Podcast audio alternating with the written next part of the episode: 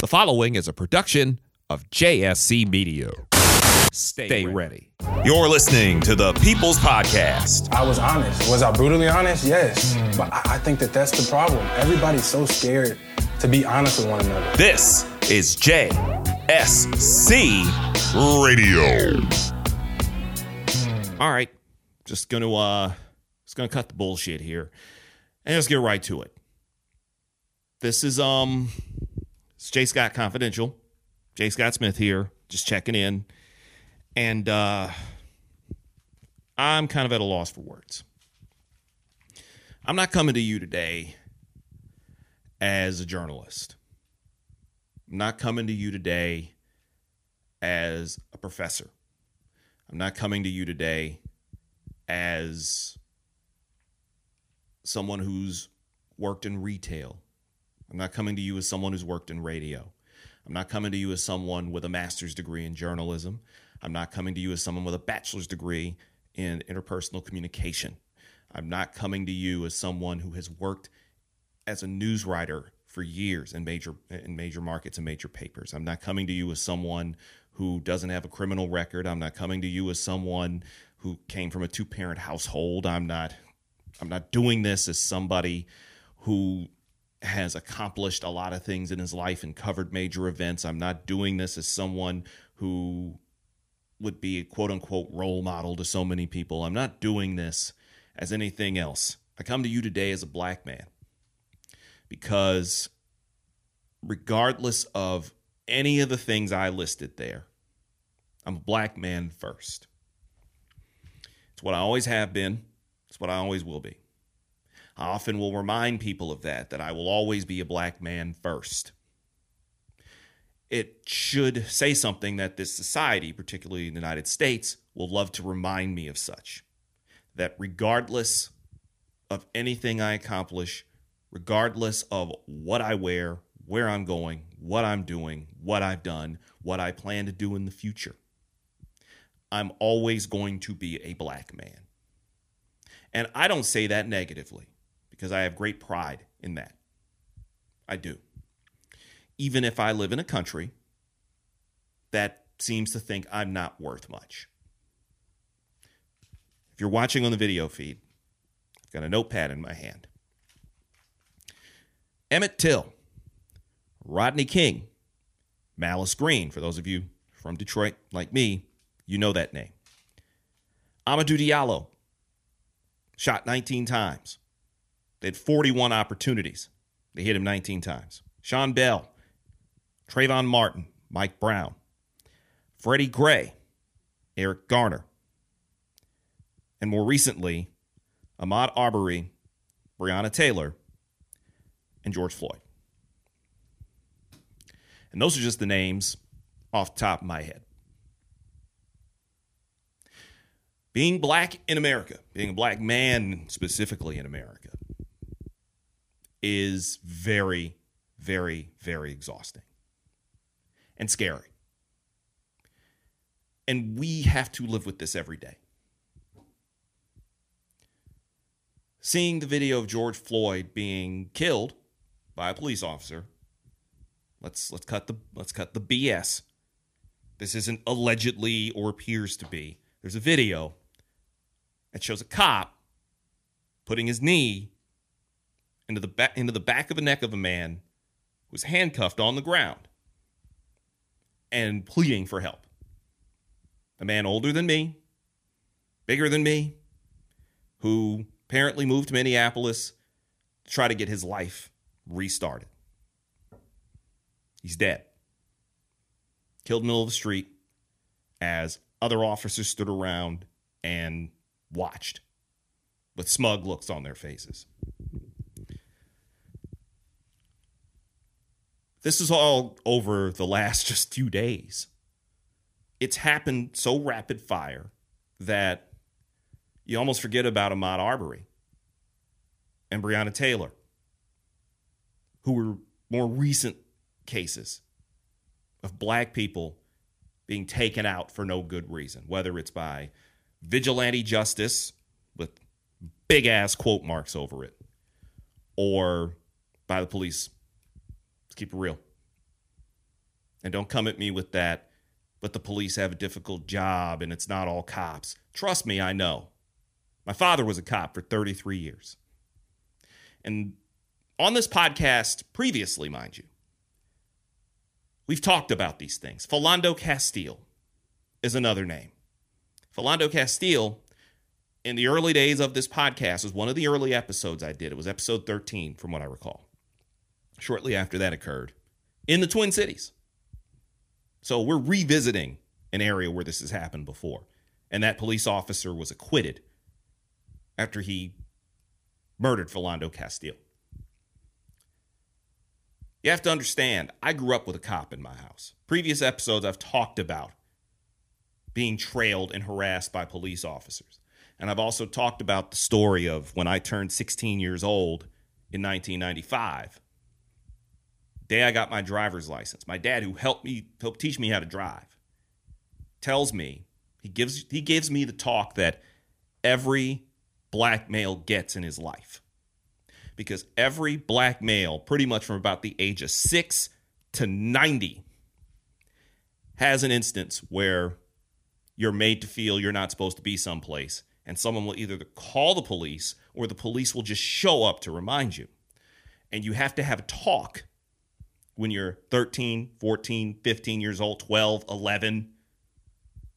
Sometime in your teen years, you're going to get this talk from a parent, whether it's your mother, your father, your grandfather, grandmother, aunt, uncle. My dad, being a cop, was in a special position. Told me straight up this is what you do if a cop pulls you over, or this is what you do if a cop runs up on you and demands to see ID. Because that was a thing, and that still is a thing. They'll just run up on you and demand a CID. ID. There was a habit in Detroit, especially in the 90s, where they would just pull up in front of your house and start demanding ID, even if you were just sitting on your porch minding your own business. Here's what you do if a cop runs up on you. And he would break this down for me and at the end of it, and these are words that didn't quite register with me at just turned 16 years old, but it registered with me pretty quickly after the fact. I know what they'll do to you.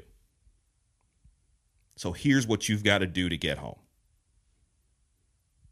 I know what they'll do to you. So here's what you got to do to get home. the names that I listed there didn't make it home. In the case of Breonna Taylor, she was at home, ended up dead. George Floyd lost his life over the alleged charge of passing a bad check or a fake $20 bill or whatever the hell it is. These cops saw fit to strap this man up in handcuffs, throw him on the ground, and put their knee into the back of his neck for nine minutes. Nine minutes. Jon Jones, the UFC champion, tweeted this out about that chokehold, because that's what it was. It was a chokehold with the knee, called a blood choke. And he said in the tweet, I'll paraphrase it, that he held him in that chokehold for nine minutes. Maybe he was alive for six. The thing about all of this is this this is just so damn exhausting. It's so goddamn exhausting.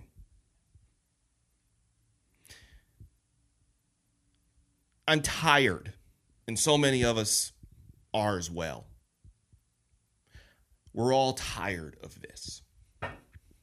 We're living in a year where a disease like COVID 19 has killed more than 100,000 people. And a large number of them have looked like me. We're living in a country that for years has tried to find excuse after excuse after excuse to harass, assault, and kill people who look like me and there will always be someone trying to justify it.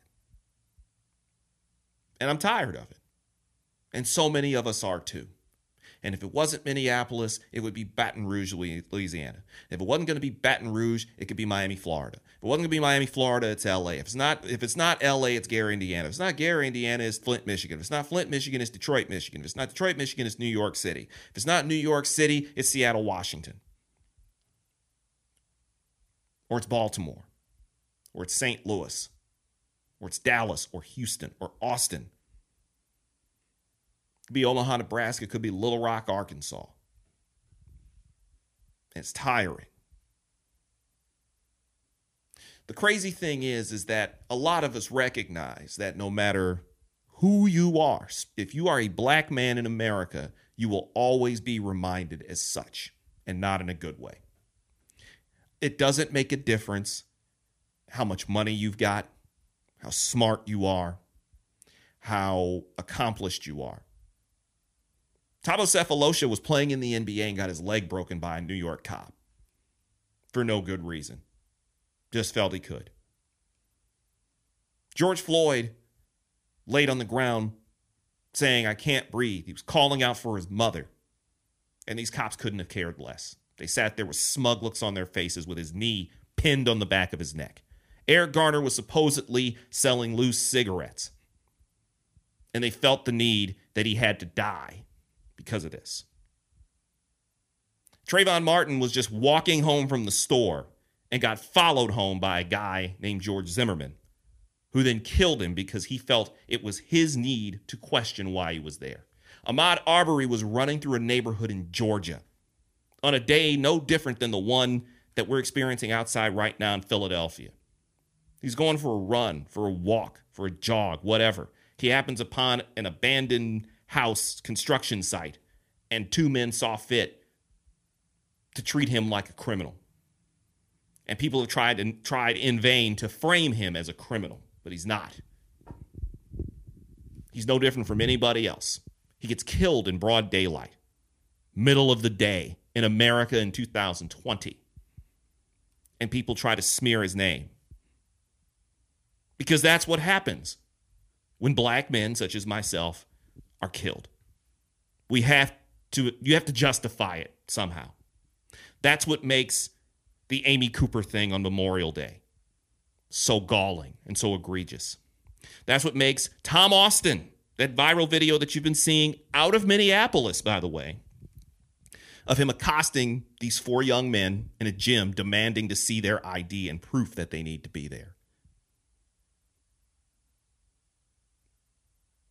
I don't even know what to say. We don't owe you an explanation for where we are. But it's so ingrained in the race in the racial and racist history of this country that black people, black men in particular, have to vouch for being where we are at all times. And the fact that people feel that they can come up on us and demand to know why we're here. Please let it be known if you don't actually own the building that I'm in, I'm not going to tell you why I'm there. I owe you no explanation. None. None. And the idea that you have to explain yourself. Oh, well we've we've had a lot of burglaries and a lot of robberies in the area and you fit the description. Bullshit. Now often they say that oh, there's been a lot of robberies and crime in the area and they were just being extra vigilant. Then you find out there hasn't been a crime in the area in six months or a year and they just made it up. But it's so easy to cast this, being black, as a license to be scared. I have a tweet on Twitter at J. Scott Smith. That's my Twitter handle. That has gone incredibly viral, where all I did was essentially retweet an AP photo from the other night in Minneapolis before all the rioting and everything started in Minneapolis of police hitting protesters with tear gas and rubber bullets. The same police in Minneapolis who stood idly by two weeks ago when people were storming the Capitol with guns and getting in their faces and challenging them. They stood there. But people are protesting the killing of a, of a man in his 40s and you tear gas him. And I simply said that none of that energy was evident two weeks ago when people had AR 15s. I don't like the fact that that's a tweet of mine that goes incredibly viral. I would much prefer that a tweet that, I don't know, about sports goes viral or a tweet about my podcast goes viral. But this is where we are. It's tough. I hurt every day emotionally. It cuts like a knife every day knowing that for 40 years I've lived my life and no one really sees me as being safe. I've had to change my voice. I've had to watch what I wear. I've had to watch how I speak. The Amy Cooper thing triggered something in me even more than George Floyd. Because I hate to say it this way, George Floyd is a travesty and a tragedy. What happened to him, just like everybody else I listed off earlier, what happened to him is a tragedy. What was Amy Cooper tried to do to Christian Cooper is more common in daily life than people want to acknowledge. Because I've dealt with that. I've been called scary and threatening by some white woman who didn't who who couldn't get her way, so she's going to find a way to paint me as the villain. Except I didn't have video of her doing it.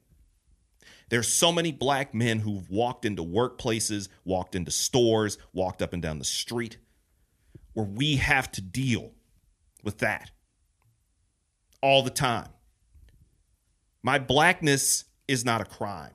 My skin color is not a crime. My life, my existence is not a crime nor a threat to you, but you make it as such. I've done multiple episodes that have focused on this. And I don't I don't have an answer. The reason I say I don't have an answer is because people aren't willing to address it, at least not peacefully. People aren't willing to actually address it with a level of maturity. People want to put their head in the sand. People want to call for forgiveness and it's not everybody and thoughts and prayers and all this all this bullshit. No, I'm not trying to hear it. We need to actually have real answers not just from federal government agencies. We have to get to the point where reflexively defending police killings of black men stops. We, we have to get to the point where demanding black people, black men, young and old, identify themselves to you when we are minding our own business in a grocery store or a gym or walking in a park or walking into an office building for a doctor's appointment or or going to get something at the DMV or whatever, we shouldn't have to identify ourselves to some random ham and egger who's uncomfortable because his racism is starting to get to him. Being a black man in America should not be a crime. And yes, Black women, I understand you deal with it too, but I'm speaking from my experience right now. Me speaking from my experience doesn't discount or dismiss yours. But I have been trailed and harassed by police. I have been followed around stores. I have been cast as the angry, aggressive, violent guy in newsrooms when I spoke up for no other reason than because of this. If you're not watching on the video feed, it's because I'm black. And you can do everything to quote, alter your voice. You can wear as many three piece suits as you want. You can have as many degrees. You can come from the best household, live in the best possible city, live in the best family structure, have both parents there, have every opportunity in the world. But there will always be someone to remind you that you're black and you don't belong here. And we need to get to the point where that stops. And to my fellow journalists, my black journos out there, A lot of us have got an Amy Cooper in our newsroom, and they ain't all white, by the way. But a lot of us have had an Amy Cooper or two or three in our newsrooms. A lot of us have had an Amy Cooper in our lives. And a lot of us have had to go through extra hoops, even as reporters, to make sure that you got your credential out front, to make sure that you've got all the identifying markers that you are a reporter and that you're supposed to be there. It's a subconscious thing, especially if you're a black male reporter. It's a subconscious thing because you know the question will be asked why are you here? My black journos out there, I'm going to put this very bluntly. If you aren't saying something about this, if you aren't covering this honestly, not objectively, honestly, it's a betrayal of your ethics. It's a betrayal of what you claim to stand for. Point blank. I did a master's thesis on journalism ethics. People will try to find someone to offer a counterpoint, a both sides, a something to this. You don't let them do it. Oh, but Jay, they're journalists. They're, we're supposed to be objective and look at every side of the argument. Here's the problem with that line of thinking a lot of arguments do have two sides. In fact, every argument has two sides. But a majority of those arguments, the two sides are the right side and the wrong side. And I'm not going to sit here looking to try to validate the wrong side of racism. I won't do it. I'll call it like it is. It's not biased to point out racism. It's not biased to point out the effect that racial violence has on our society. I get emotional thinking about these things because I always think that if not for one or two moments, I could easily have been George Floyd or Mike Brown or Ahmaud Arbery or Breonna Taylor or Trayvon Martin or Emmett Till or Malice Green or Rodney King. You get where I'm saying. You get where I'm going. You could end up being Amadou Diallo. You get what I'm saying. What happened to George Floyd was a travesty. What Amy Cooper tried to do to Christian Cooper is travesty. Ahmaud Arbery and Breonna Taylor needlessly dead. So many others who don't have the, and I hate to put it this way, didn't have the privilege of, of what happened to them being done on video.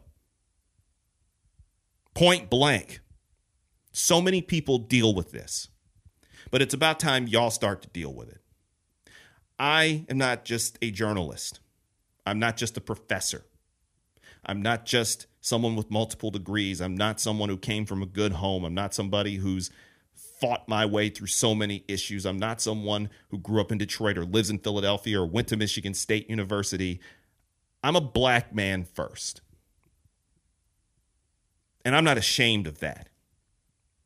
But it also won't be used as a weapon against me either. Period. This country needed to do better for people like George Floyd and Ahmaud Arbery and Breonna Taylor and Amadou Diallo and Sean Bell and Trayvon Martin and Emmett Till and Rodney King and Malice Green and everyone else. We got to do better. And this ain't easy. It's tough. I get on a microphone and do news.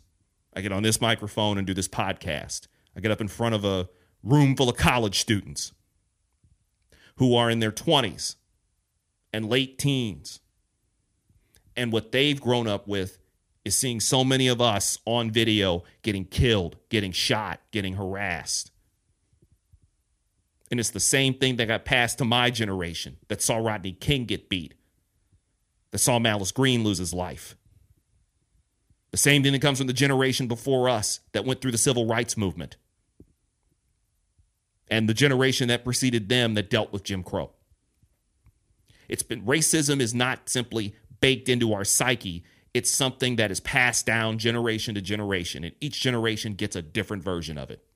And this is what we're experiencing right now. And that needs to stop. I can't look out into a classroom, whether it's virtual or in person, to a bunch of college students and tell them that this world is fair and tell them that they have to sit back and keep quiet and don't talk about these things. Don't address these things head on for fear of losing a job, for fear of getting ostracized, for fear of somebody with a stick up their ass about ethics telling them that it's unethical and you're biased. Screw you it's more unethical to not talk about it. It's more unethical to not call a spade a spade because if you pull that punch, you'll pull a punch on anything else. My blackness is not a crime. My blackness is not a license to kill. I know what you'll do to me, and I'm prepared for it. So I try to avoid all instances of what could happen to me. I hope that this reaches some. Mm, I get. Sorry. I hope that this reaches somebody. I hope that this reaches you. I hope that you're safe. I hope that you're well. I hope that you're vigilant. When I say the phrase stay ready, it's part of what I mean. I had to say something today because everything has been so bottled up the last couple of days. The Amy Cooper thing enough just had me in knots. And then later on in the same day to see then put the knee into the the cop puts his knee in the back of in the back of George Floyd's neck while that other cop basically is acting like a fake tough guy toward the people who were videotaping it and dismissing his cries for help. This country owes us a lot and we're owed. We're, we're, George Floyd deserves so much better than that. We've all deserved so much better than that. And here's hoping at some point we can finally start to get better. Thank you for listening to this. I appreciate you allowing my stream of consciousness here to kind of go. Rest in peace to George Floyd and Ahmaud Arbery and Breonna Taylor and all the names that we don't know that weren't videotaped, that weren't caught on audio tape, that aren't out there known to the masses, who've been shot dead either by a cop or by some overzealous vigilante. And to people who feel the need to walk up on other black folks, if we're in the store, if we're coming into a building, if we're going to a gym, if we're going to a school, just to talk to somebody. For those of you out there who feel the need to try to question our presence in a place, don't. Mind your business and check your racism at the door. Thanks a lot for your support, y'all. I'll check in with you pretty soon, and we'll have episode 114 ready as soon as possible. Until next time, be good to each other, and goodbye, everybody. Social distancing slows the spread of coronavirus, so we should all stay home to lower the risk for everyone. More info at coronavirus.gov. Let's all do our part because we're all hashtag alone together. You're listening to the People's Podcast. This is JSC Radio.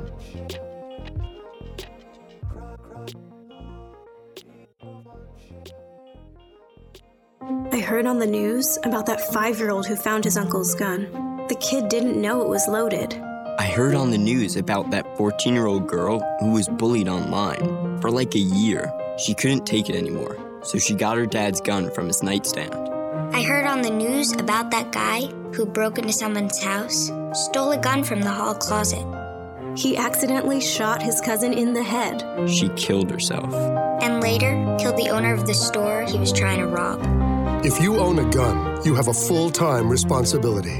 When you aren't using it, be sure it can't get into the hands of curious children, troubled teenagers, a thief, or anyone else who might misuse it. Your family, friends, and neighbors are all counting on you.